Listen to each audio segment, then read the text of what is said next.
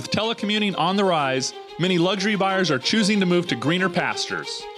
Today, get the inside scoop on buying and selling luxury real estate in Aspen, Colorado, an international ski resort town famous for its breathtaking views and year round outdoor recreation. Whether you're buying your dream property or selling a million dollar home, why not get the highest price and the best advice? This is Luxury Real Estate Talk, the art and business of buying and selling high end homes with stories and insider knowledge from top luxury agents nationwide and around the globe. Here's our host, Rob Jensen. This is episode 26 with Doug Leibinger, a Compass Broker Associate and top producer in Aspen, Colorado. Hello, Doug. So, how are things going in Aspen these days? Thanks, Rob, for including me. Uh, things are good. It's beautiful here. It's springtime in the Rockies, and um, you know things are frankly very good here. Fantastic. It looks like uh, on the Zoom that we're on right now, I can see some beautiful sunshine in the background.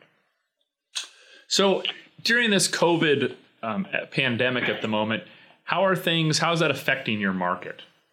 Well, it certainly has slowed things down. Aspen, as you know, is a ski resort town. April and May are typically kind of our off season. So for us, we feel like off season just came a couple weeks early this year. So it's not different, that different than it normally is. Um, I'm not sure how the summer is going to play out, but I'm certainly talking to people that want to get out of the cities. I've spoken recently with people from New York and Miami and LA that all want to come to Aspen this summer and escape the city reality. So, you know, working with a number of people on rentals, um, you know, kind of high end rentals. And certainly there are some people that are thinking about even relocating and moving here.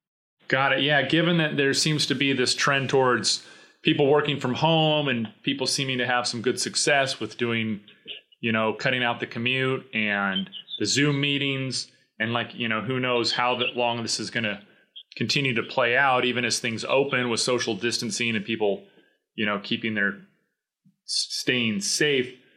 It seems like we might see a lot more of this with people willing to relocate to greener pastures, so to speak, to have a little more space from their neighbors and out of these more densely populated urban areas.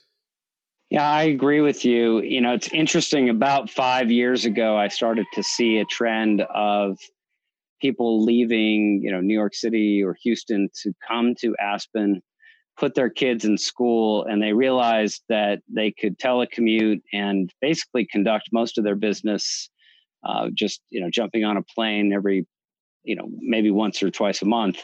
Um, the schools here are top rated. I mean, some of the best in the certainly in the state of Colorado and some of the best in the U.S. So we're lucky in that front.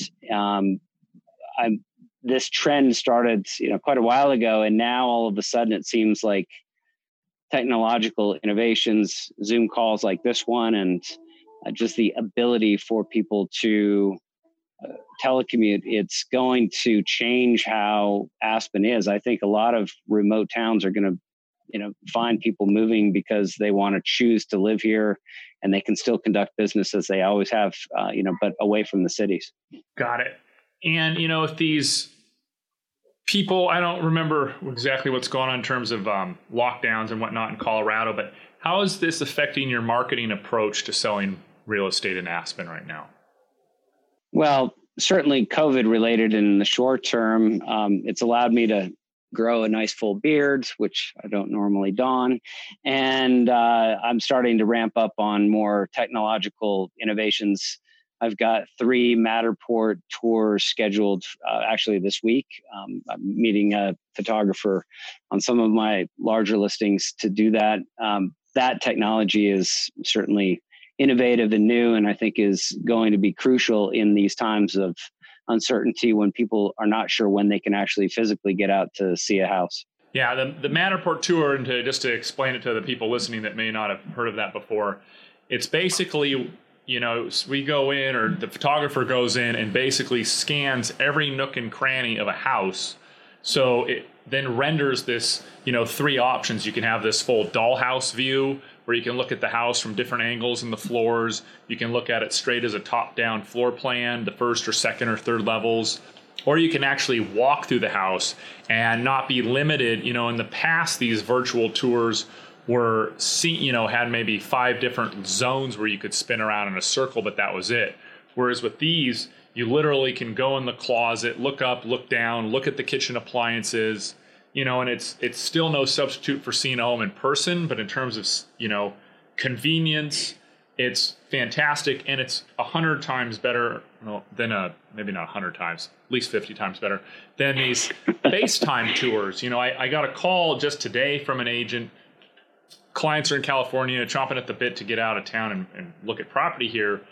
But she asked if she could do a FaceTime tour at the property, and I asked if they had, if, she, if her clients had seen the Matterport tour, because one of the things that's frustrating with FaceTime is you know you're you're relegated to wherever they're pointing the camera and just a typical issue is when someone turns the camera towards an open you know window it's going to get bright and that sort of really blows out the screen and it gets like a neutron star and then you turn back around to the family room where it's dark again and all of a sudden the, aperture like overcorrects and it turns into a cave so the light is not very balanced it's just not the best use of time so i said you know i told the agent i said look I'm more than happy to reach out to the sellers and see if we can get you in there to sort of chat, you know, talk your buyer through the property and just views and what, what you think of it personally. But can you just double check? Because she was quite confident they had looked at the tour.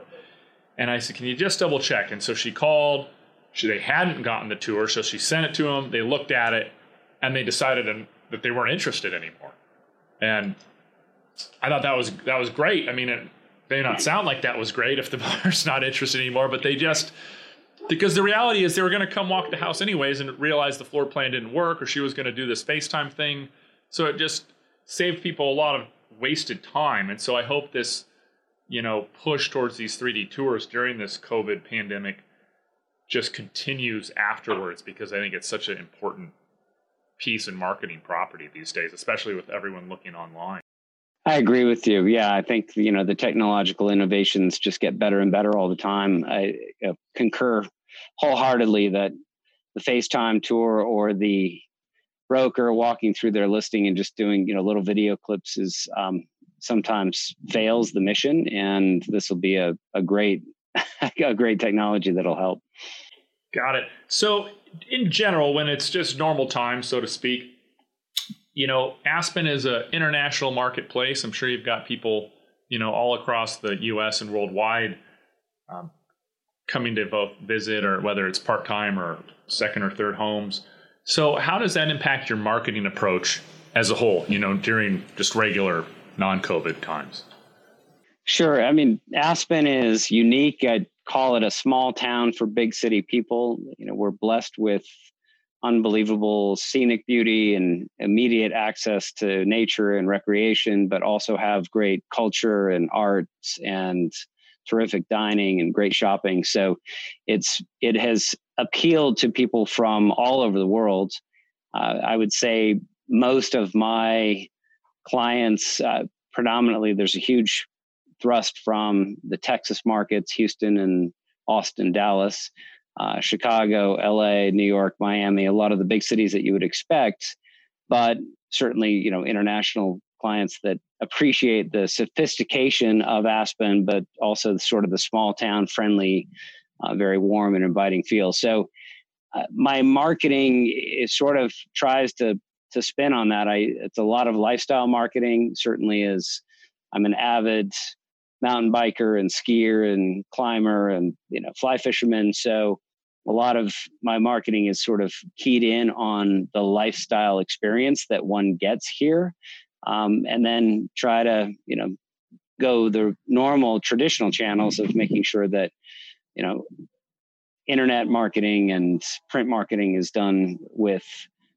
class and sort of you know sophistication to appeal to those buyers fantastic is there a strategy you know if a buyer is looking to come and buy an Aspen or even just explore it, is there a strategy on how to do that, so to speak? I've heard that even you know even if you're a skier, you should maybe I mean for Park City example that it, you know it's better to maybe come look in the summertime because it's easier to get around, but then come back and ski in the winter and see how. What, what's your advice if a, uh, if I'm a buyer looking to come buy an Aspen?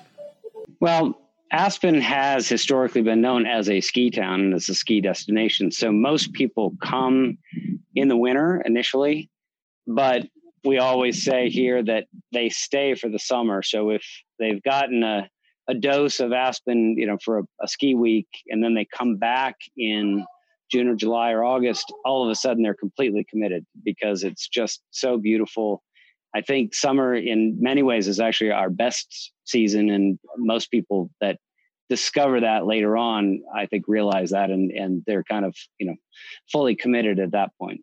Do you have many people looking to buy during the like dead of winter when when ski season's in full swing and the streets are buried in snow? Is that people out still out shopping? There are, and certainly people do want to look. Uh, you know, what I find, it seems like most ski vacations, if they're, especially if you're bringing your family, it's a week, maybe it's 10 days, sometimes it's two weeks. And they're usually wanting to spend time on the slopes and with their family. So I will do showings often in the afternoon, you know, right after skiing's over, three o'clock till five or six. Um, in the summertime, people often come for two or three weeks or a month or six weeks and they've got more time on their hands and can really a little more comprehensively you know search for property. So summer is very busy for me. Um, winter is is great and it, there is certainly a cycle of busyness in december through march. Our again kind of shoulder or off season is april and may and then again in october and november. But you know summer's game on and and most of winter is is game on but it's it's a relegated to afternoon showings sort of post skiing typically got it and i'm familiar with the area and with aspen and you know the the road up there from glenwood springs all the way up through you know El Jebel and basalt and whatnot in terms of locale do you folk do you just work in aspen or how far sort of down canyon or downstream or however you say it do you go? Like, kind of what's your territory? Right. So I'm I'm sitting here at my house, which is in Basalt, which is about 20 minutes from Aspen, and I have found that you know my market uh, started initially because I was on the development team of a private club called the Roaring Fork Club, which is right in Basalt, and I found that my clients sort of went in a big circle from there up to Aspen and Snowmass and down towards there's an area called Missouri Heights that has spectacular views and you know heading towards Carbondale. I'd say generally my my market area is mostly Aspen down to Carbondale. Um, I will take on a ranch or a river property, a pretty avid fly fisherman, as I mentioned. And so I've got a lot of river properties that I focus on and, and I'll take those further afield and, and a little bit, you know, further away from uh, the Aspen area in many cases. So. Got it. What might be some things? I'm just curious, you know, because obviously that's very unique, definitely not something that happens in Las Vegas, but river properties in Aspen. do you own like halfway out into the river? Do you have some sort of right to fish or water rights, or what is that generally involved if you own a riverfront property? Yeah, no, it's a good question. So the Roaring Fork River runs all the way from the Continental Divide through Aspen and down to where it hits the Colorado River and then heads out your way and brings you water in Las Vegas and all the way out to California. The rivers in Colorado typically, if you own property that river is river frontage, your property line goes to the center of the river in most cases, not always, but in many cases. Um, you can potentially block somebody from wading your section of land uh, so they can't necessarily walk you know through your backyard but they can float by and fish you know on a raft or a boat and there's nothing that stops them and then there's a lot of public access and a lot of public land that is has been preserved so people can wade fish or walk along the, the banks of a river for extended periods and then they just either have to get permission from an owner or um, figure out a way to you know do a float by to access certain private property. So that's how it works here. That's pretty. There's some pretty big ranches out there in general. I mean, what are some of the acreage sizes that these can range from? So I just talked to a client uh, the other day, actually a Texas client who's thinking about a property that is 900 acres a lot of that acreage is actually put into a land trust. So it's a, a fairly fairly good sized parcel. Um, I've got a couple of properties that are listed that have 60 or 70 acres um, right now. And in order to get a development right anymore for large acreage, you have to have at least 35 acres. So we see a lot of, you know, what I would deem as more gentleman ranches, um, not taking any anything away from the ladies, but that's just how they're known, um, that are often 35 acres. Got it. And then do those usually have water rights with them so people don't have to have a huge, you know, water bill or how does that work? Yeah, water rights here in in this, you know, we're we're really kind of a high desert. It's not as deserty as Las Vegas certainly, but um, it's fairly arid and, and dry. But we do we are at the headwaters of the Rockies, so we do get you know great snow melt and and good water.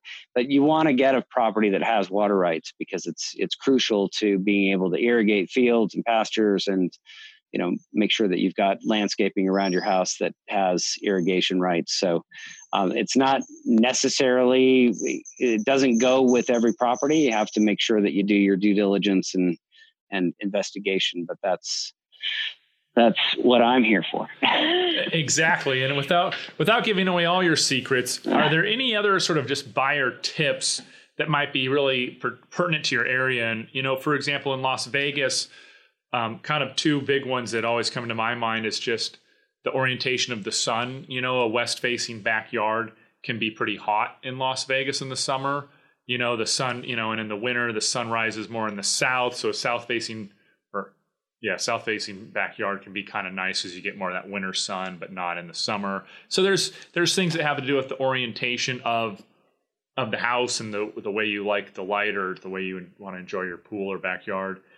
Plus, I always pull my hair out. So far, there's plenty of hair to pull out, thank God. But um, when clients come to visit, and one of the biggest things, you know, people, you know, a lot of buyers coming from out of state, specifically California, and generally their, you know, list involves considering Henderson, which is pretty much southeast Las Vegas.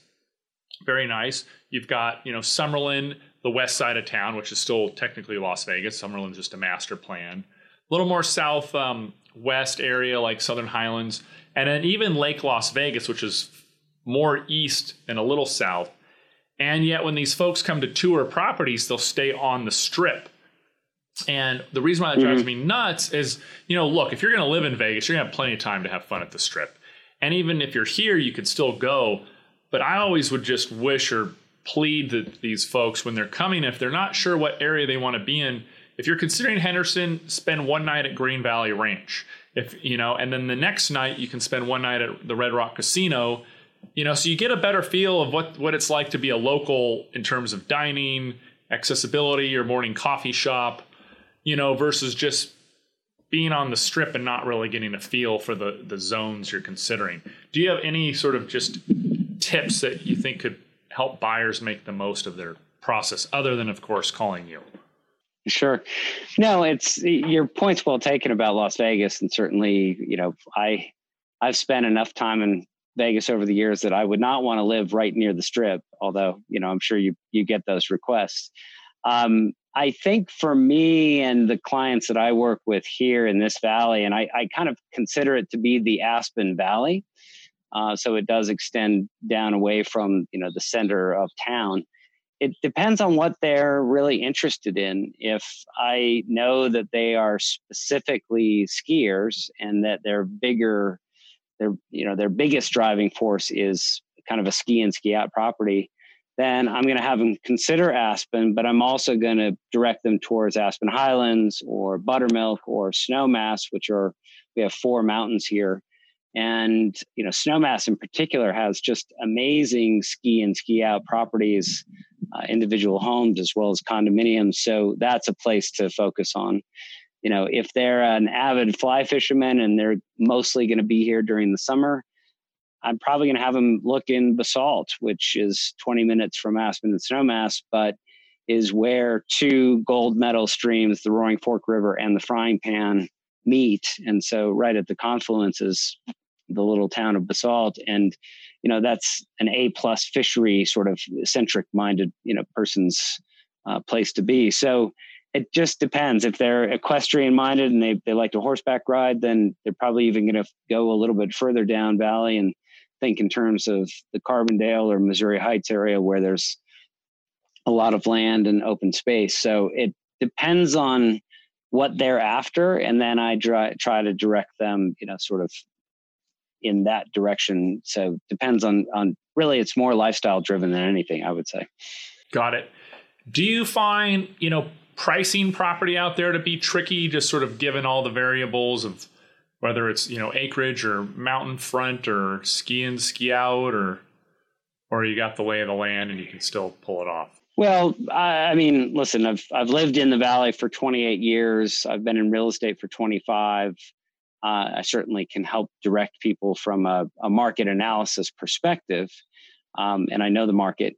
It, yeah, there's always the the subtleties. I mean, a a house in Aspen is going to be a lot higher on a price per square foot than a single family house in Snowmass or in Basalt or Woody Creek or you know further down um, unless, of course, it's got some unique factor, a, a, spectacular view. It's right on the river. It's got a lot of acreage. Uh, you know, it's ski and ski out, and that will drive the price up. And and there's, I would say that Aspen and this valley is more micro segmented than a lot of places. You can't just put a generic price per square foot on any listing because there are so many unique factors that will take that price up or down accordingly, depending on those benefits. Got it. I know you have an airport right there in Aspen. Um, how far to your other like uh, Denver and Glenwood Springs would you say with the drive? Yeah, so the beauty of Aspen certainly is the the main Aspen airport's only ten minutes from downtown. Um, a lot of people will actually fly into the Eagle Airport, which is about 50 miles from the Aspen area by road, and it's about 35 miles to Vail. So it's kind of in the middle of those two, and it's a bigger airport, has larger planes that come in. Uh, that's quite easy. And then Denver really isn't that bad a drive. It's about a three, three and a half hour drive, and it's a really beautiful drive. So many people will fly into Denver and then just rent a car and drive up um, that way. So, got it. Very exciting. Is there you know, being such a small mountain town, is there development still going on in the that zone, whether it's Aspen or Snowmass? Are they are they actually doing any new builds or new condos or that kind of stuff? You know, the the answer for Aspen is generally no. There was a new hotel, the W, that was just approved, and they're selling that. It's partially fractional ownership, and I have a lot of clients that have bought fractional, you know, sort of high end uh, fractionals over the, the years. Um, that was a new development. Most of the development per se in Aspen is redevelopment. So it's taking an old house, it's scraping it, rebuilding, or doing a major remodel. Snowmass Village is almost built out, but the new base village got approved a few years ago, and uh, there was a couple of new hotels and then quite a few condominiums. They've actually approved 10 new individual home sites right on the, on the ski slopes right near the base. And then as you press further down valley towards Basalt and then Carbondale, there is more land eh, that is undeveloped. And so we're, we continue to see some you know, housing developments that are popping up, and, and that will continue, I would say, for the next 10 years. But I equate the valley as sort of like a you know a large Manhattan where we're surrounded completely by Forest Service and and government land, and the the development area really is pretty limited for the whole valley. So that is part of the reason that you see prices just kind of continually edge up over time. Got it. When it comes to redevelop or remodeling, I believe in California, you know, it's like you can keep sort of your current property taxes if you keep like one wall standing and or you keep one original wall and then basically redo the whole house whereas if you tear the whole thing down and then start over it sort of gets triggered to be reassessed. Is that a similar case in uh, aspen? It's it's not. It's it's a little different than california. So uh, the aspen area will reassess every two years. So you know during the 2008 9 10 time frame we actually saw assessed values come down notably in two thousand and 2011, 12, 13. And then they started to gradually climb back up. So the county assessors reassess based on values every two years and then judge accordingly. So it you don't catch that sort of trick of keeping you know one wall intact and and a benefit of you know tapping into that old value. It's it's completely reassessed at the current value. What about is there are there caps in place for like a primary residence? So for example, in Las Vegas, if it's your primary residence, they can only r- raise a, your taxes a maximum of 3% a year. So uh, our area is known for very very low taxes. You can buy a a $3 million house and your taxes are $15,000, $18,000 for the whole year. And that doesn't, you know, go up. So, and a, a lot of that is because, you know, not only are we a, second home market, but we're a fifth home market. and you have a, a limited amount of year-round residents that are, ta- you know, taking advantage of the schools and the roads and the highways and parks and, and those things. So the tax basis is very low in comparison to, I mean, most of the rest of the country. I, I've got clients in Texas and California and New York that are paying a hundred thousand to one hundred and fifty thousand dollars a year in taxes for a house that's you know probably half as much as as valuable as maybe a property they own here. So it's it's a very notable difference. The one thing I will say is that in Aspen, there is a one-time buyer paid fee of one and a half percent at closing, and it's only one time, and it's always buyer paid. And in Snowmass, it's a one percent fee, and that goes directly to arts and culture and uh, parks and recreation, which is nice. Got it. So that's the one-time buyer fee. Is there also a transfer? Not to get too technical here, but is there also a transfer tax? Because in Las Vegas, there's a five dollar. It's five dollars and ten cents per thousand as a transfer tax.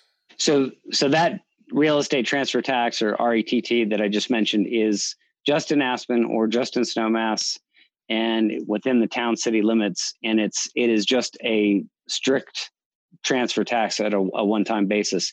It doesn't carry on on an annual basis. Got it. So that's exactly what the fee you just mentioned. So yeah. All right. Well, that's very exciting. So if someone's looking to get a hold of you to talk with you a little bit more directly about buying or selling, what's the best way for them to reach you? Well, I appreciate you asking. Um, you know, you can always call my cell, which is 970 379 9045. Uh, my email is doug at compass.com. So that's pretty easy to remember. And somebody can certainly log on to my dougleibinger.com website and get a hold of me that way. So, um, and that's D O U G L E I B I N G E R.com. So, um, but yeah, happy to help anytime and certainly available to assist with the Aspen lifestyle.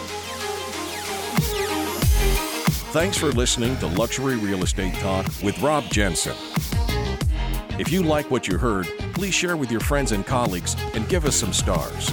We would love to hear your feedback. Connect with Rob at robjensen.com.